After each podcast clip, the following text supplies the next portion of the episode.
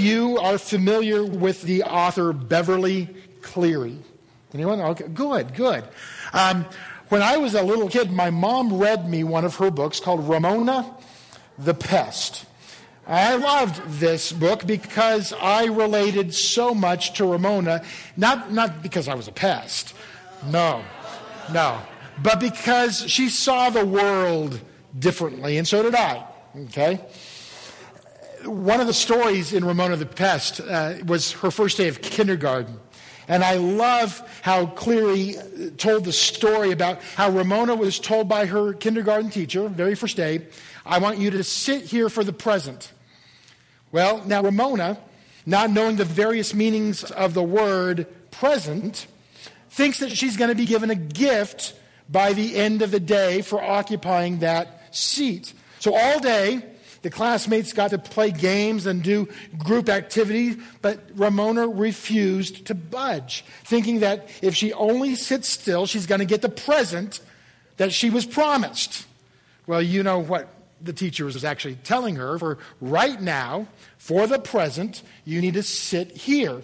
And so the humiliation of her misunderstanding that uh, was, was uh, kind of insult to injury as her hope down sank miserably into the reality that she had wasted the entire day and she wasn't going to get anything for it. Today, we are going to be talking about the hope that believers, that disciples have in our Lord. We're going to look at a couple of miraculous events in Acts chapter 9. And those these kind of stories, the stories of the miraculous, the stories of, hey, my mother-in-law has been healed, or, or that job offer finally came through, though those stories do hold hope for many people, I also know that there are people out there who hear those stories and, and they have a different kind of response. Let me ask you, when you hear of miracles happening to other people, uh, do you get inspired? And are you rejoicing in those miracles, or do you get a little cynical, uh, especially because you feel like you've been promised something that you didn't get? And like Ramona, you are now hopeless because you didn't get the present that you thought you were going to get. Now, understand this as we go forward today, the reality is as God works in this world. Amen? There are miracles. Miracles really do happen. By the end of this passage today, we're going to see two miracles happen. Uh, there's going to be a paralyzed man healed. There's going to be a dead woman brought back to life. And again, some people see that as very hope filled stories. Some of you, I wonder, do you feel a disconnect when you hear stories like that? Because you know in your own life, bodies do break down and get sick. You have to go through chemo and, and other treatments that just rack your body. People do die even when we pray for them. And so they turn cynical. It's kind of like it's kind of like VeggieTales. Now you're going, well, what's VeggieTales? Well, the VeggieTales was a, a cartoon that uh, uh, showed kids Bible stories, and they were these. There was Bob the tomato and Larry the cucumber, and Larry the cucumber would sing silly songs um, after one episode before they got to the next episode. One silly song with Larry was the Water Buffalo song. And it went basically like this Everybody's got a water buffalo. Yours is fast, but mine is slow. Where do we get them? I don't know, but everybody's got a water buffalo. And at that point, at that point, Archibald, this very proper British asparagus, yes, an asparagus, he comes in and says, Stop! You can't say that everybody has a water buffalo when not everybody has a water buffalo. We're going to get nasty notes saying, Where's my buffalo? Why don't I have a buffalo? And are you prepared to deal with that? I don't think so. Stop being so silly.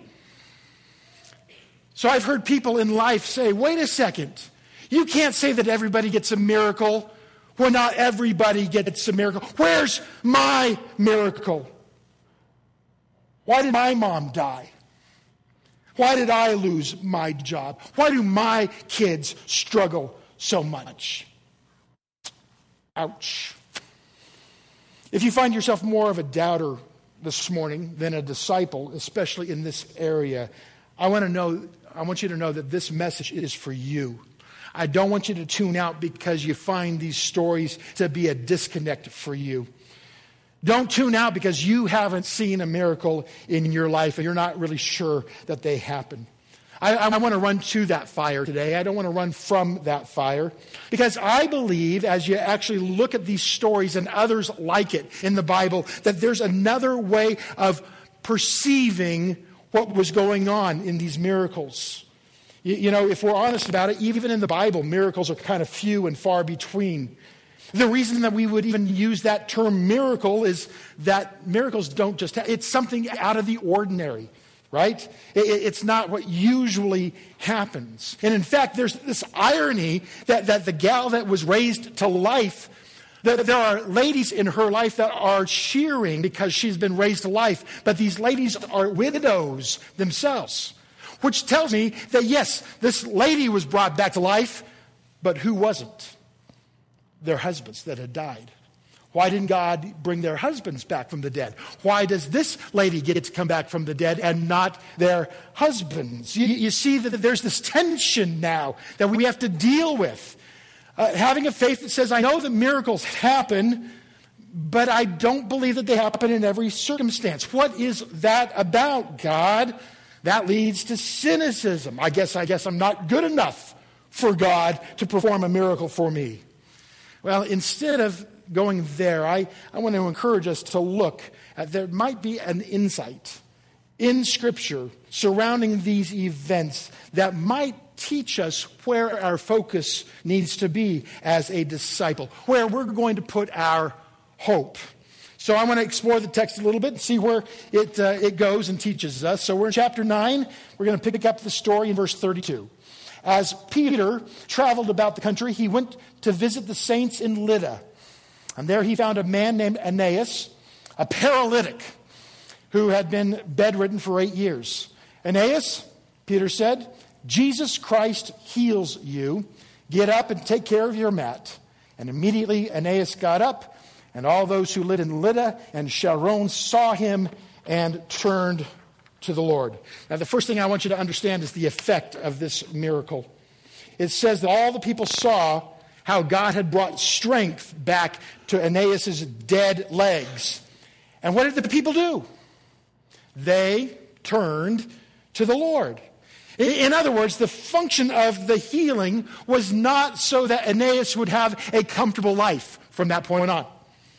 The, the, the, point of the miracle was not so that everybody else would bring sick people to Peter so that he would make them well. What Luke wants to highlight here was that the function of this miracle was that people would see God's power accompanying the message that Peter was bringing to them, and they turned to the Lord. You see, that's the bottom line turning to the Lord. Let's go on to the next event, picking it up in verse 36. In Joppa, we, we travel from Lydda now to Joppa. In Joppa, there was a disciple named Tabitha, which, when translated, is Dorcas. That's why I'm going to call her Tabitha, by the way. Tabitha was always doing good, always helping the poor. And about that time, she became sick and she died and her body was washed and placed in an upstairs room. Now, Lydda was near Joppa, so when the disciples heard that Peter was in Lydda, they sent two men to him and urged him, Please, come at once. So Peter went with him, and when he arrived, he was taken upstairs to the room.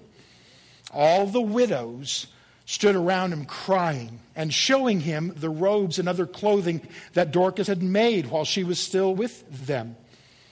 Peter sent them out of the room, and then he got down on his knees and prayed. And turning towards the dead woman, he said, Tabitha, get up. And she opened her eyes. And seeing Peter, she sat up, and he took her by the hand and helped her to her feet. And then he called the believers and the widows and presented her to them alive. All we know about Tabitha was that the church really depended upon her. She was doing good. She was looking after the poor. She was called a disciple Most likely, if she had an upper room, she had a big house, which would make her a prime candidate for being the one that would host the church there in Joppa. So when she died, the church is thinking, what are we, what are we going to do? Here's this pillar of our community now gone. Boy, it would be a real encouragement to our church, Peter, if you would just come and help us out by bringing her back to life. So Peter comes and raises her from the dead, but not to the effect of, wow, the church is encouraged. Look at verse 42. This is, this is the end result. It said, This became known all over Joppa, and many people believed in the Lord. Are you catching a pattern there? Aeneas is healed, and people turn to the Lord.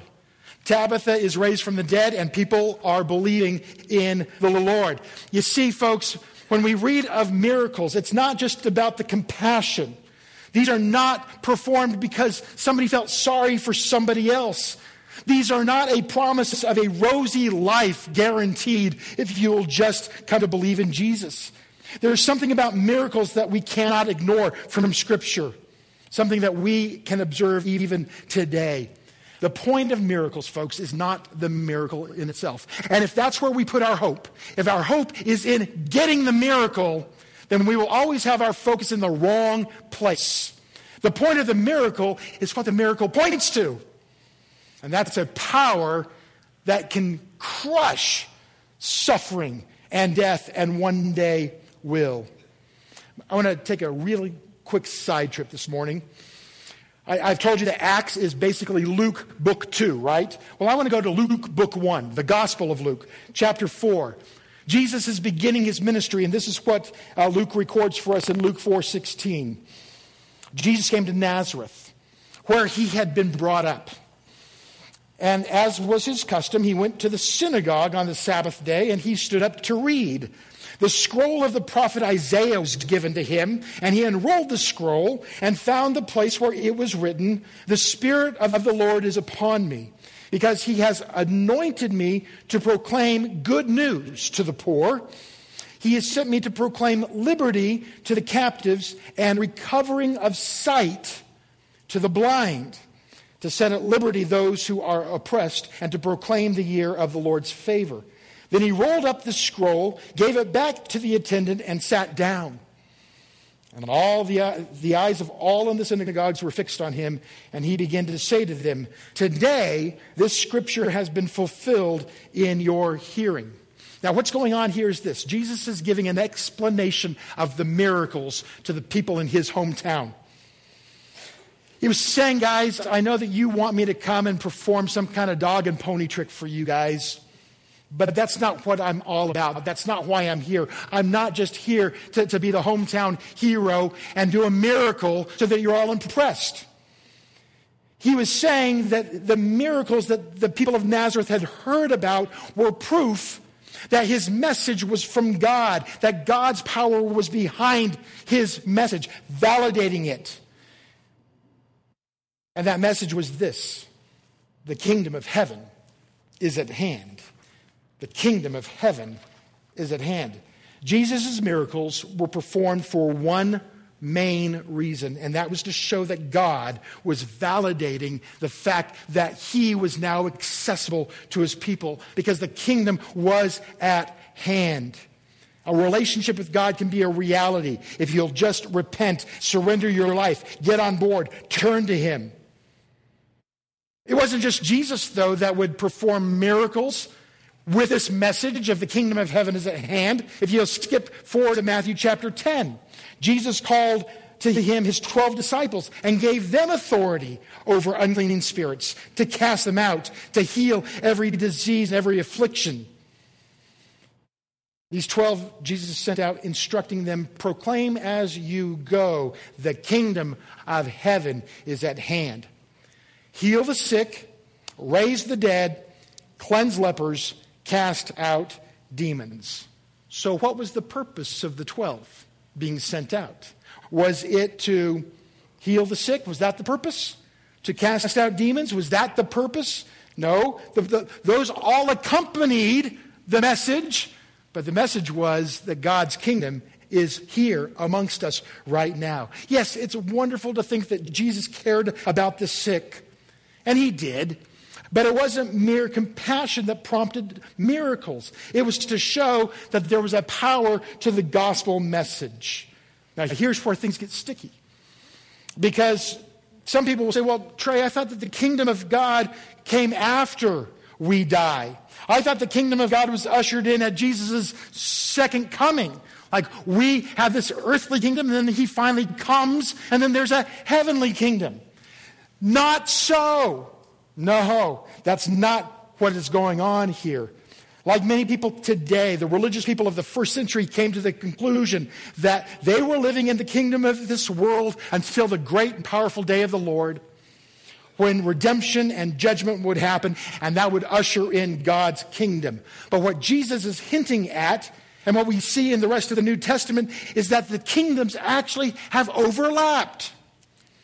Rather than the earth coming to an end and then heaven taking over, the reality is that heaven has broken through and is here right now and will continue to grow until Jesus comes back a second time and the earth is judged and eternity begins. The message of the miracles is that Jesus has come, and we are invited to live in that kingdom, to be a part of it, to be a citizen of it, to be changed because of how we live.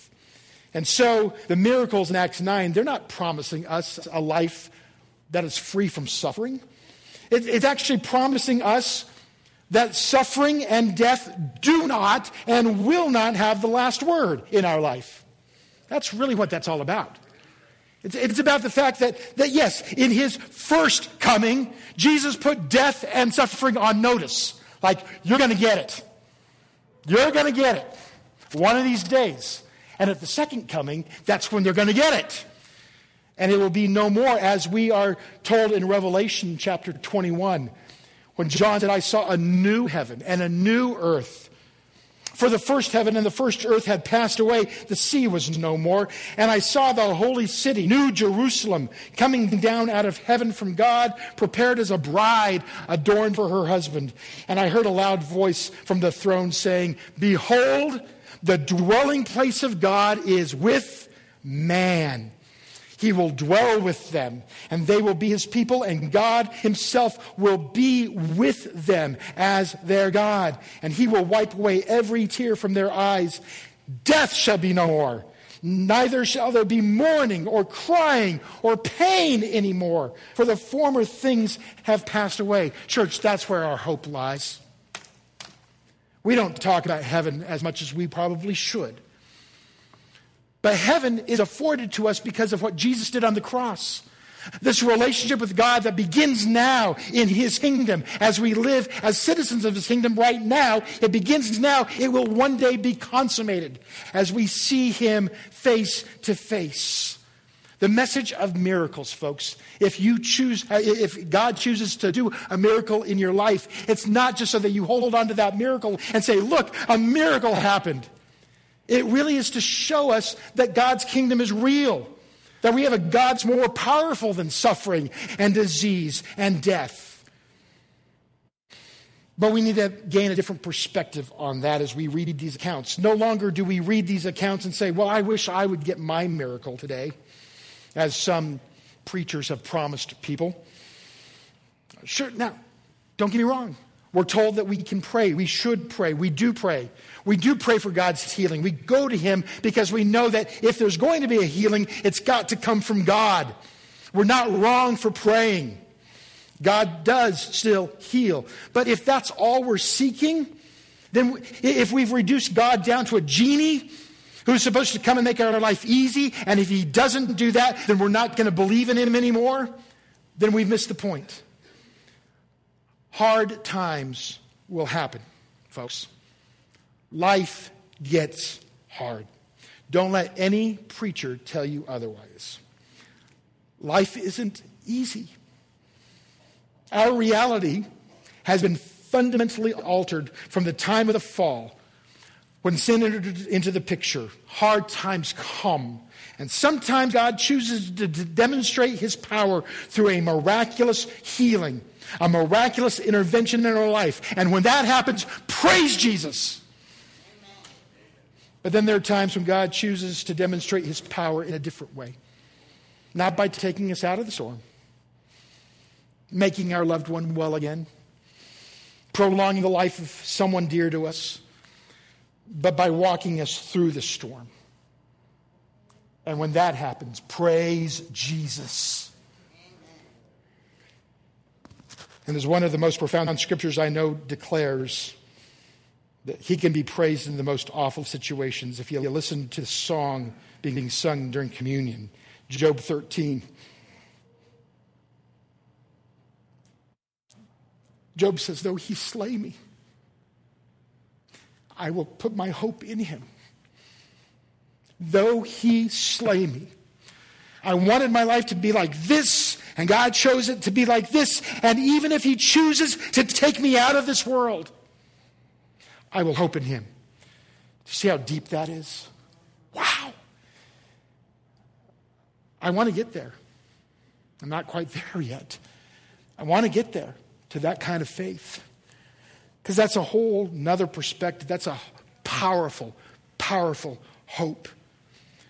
But until I can get here, as I grow towards that, I think that there is great encouragement because there's a perspective that these physical healings actually, you know, the healing of Aeneas and the resurrecting of Tabitha, those are pictures of what God wants to do on a deeper level, on a spiritual level in the life of the disciple. And so, in the midst of your, your struggle today, and I know some of you are, the kingdom of God is actually breaking in there as well.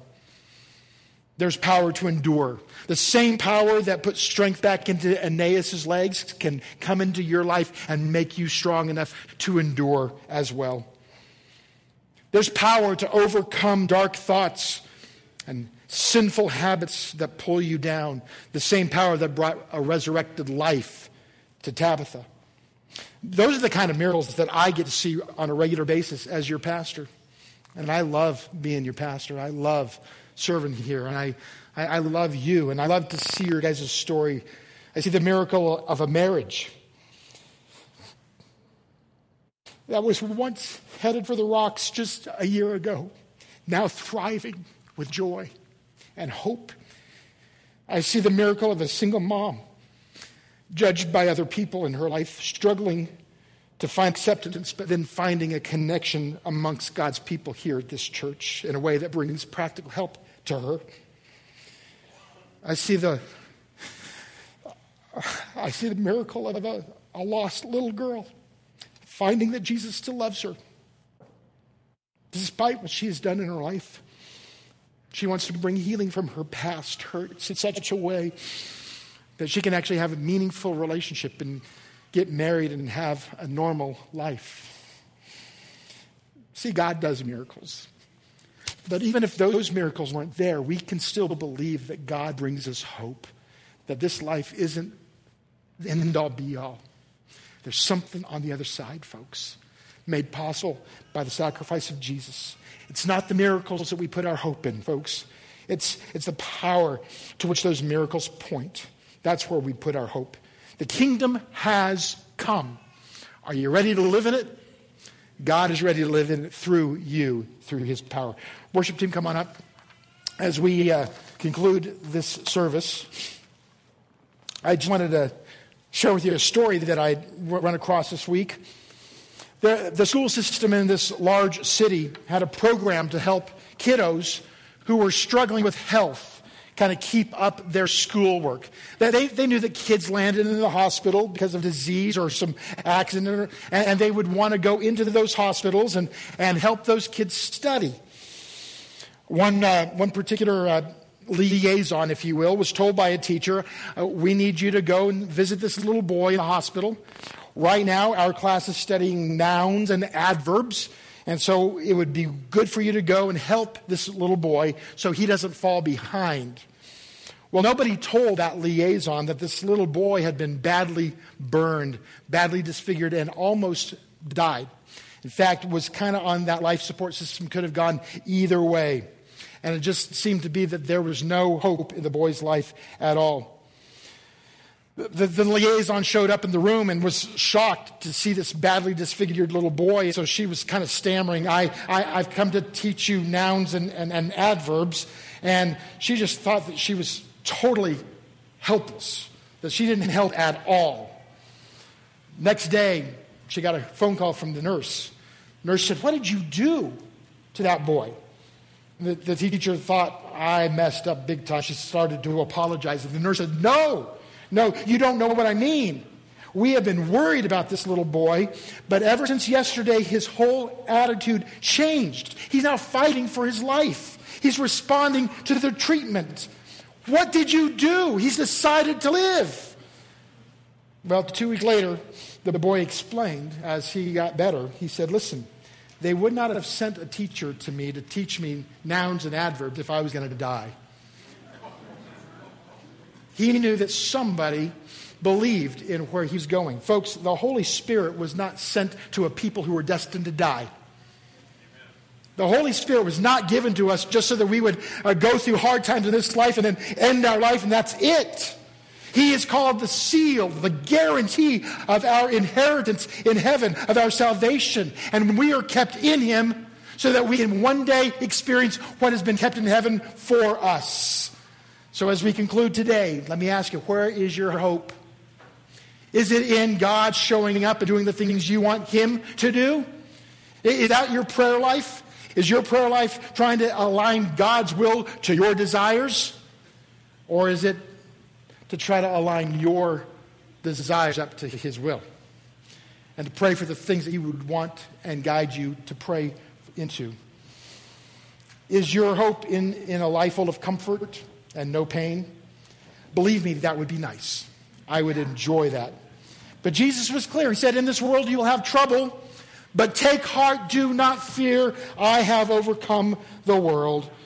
The hope of what miracles represent should be where our hope lies. For I find that joy and selfless living flow out of a mind that's fixed on heaven. I want to pray for us right now. I want you to stand up, and then we're going to conclude our service with a song. If you need prayer, please don't feel like I'm telling you not to pray. We have got a prayer team that will be down here uh, waiting for you. If, if your prayer request is a little bit more sensitive, we have a prayer room that you can go into. But after we sing, while we sing, you can come on down.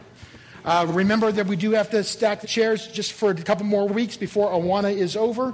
Uh, thank you so much for doing that. Let me just pray for us right now. God, thank you so much for giving us your truth, a truth that goes beyond what uh, the promises are that some preachers give to people that really are not scriptural.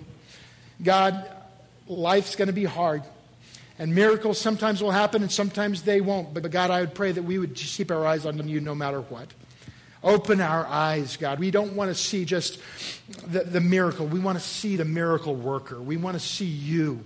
We want to have this relationship with you that will take us through whatever storm we, we encounter so that one day we can step into eternity with you and know that all of that stuff is going to be gone forever. So, God, keep us encouraged, even during the hard times. Allow us to serve as a church that loves each other, that reaches out and, and hangs on to each other that supports each other, prays for each other. And God, let us be able to see victories, not just in the miracles, but in the way that we put our trust in you.